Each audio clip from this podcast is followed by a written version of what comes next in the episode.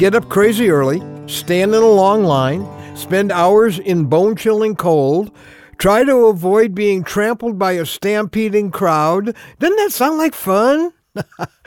what a way to spend the day after Thanksgiving. or any day for that matter. And guess what?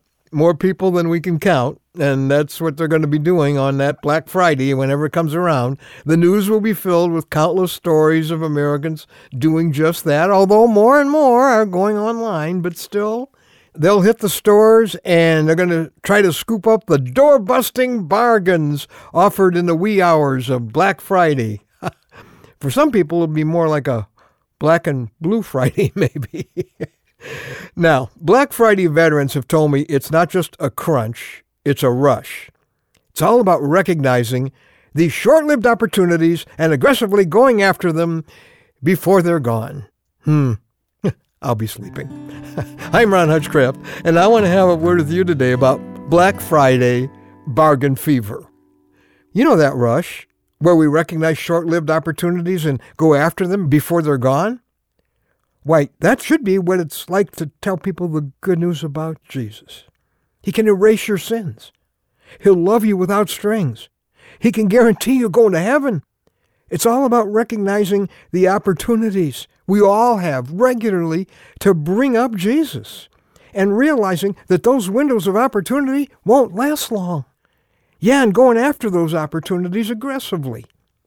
That's part of the Bible's description of how to live smart. Did you know that? Yeah, it's in our word for today from the Word of God in Ephesians 5, beginning in verse 15. Here's what it says Be very careful then how you live, not as unwise, but as wise. Okay, that's living smart. Here's living wise making the most of every opportunity because the days are evil.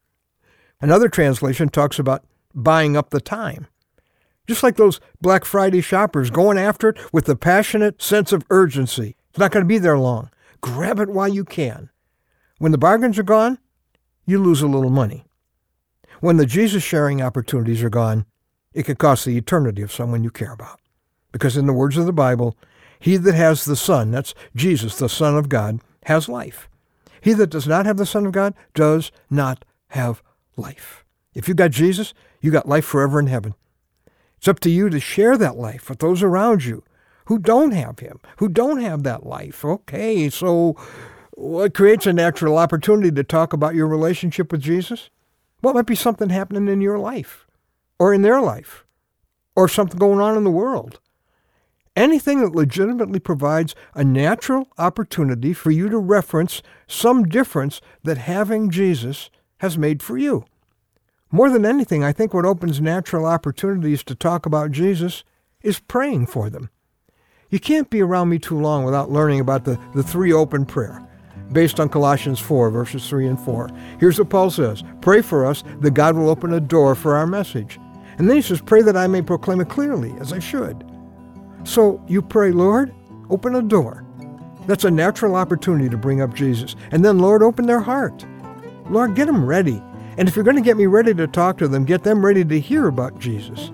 And then, Lord, open my mouth. Give me the words, give me the courage, the approach. If you start to pray that three open prayer, God's going to answer it. You don't have to say, Lord, if it's your will, it is.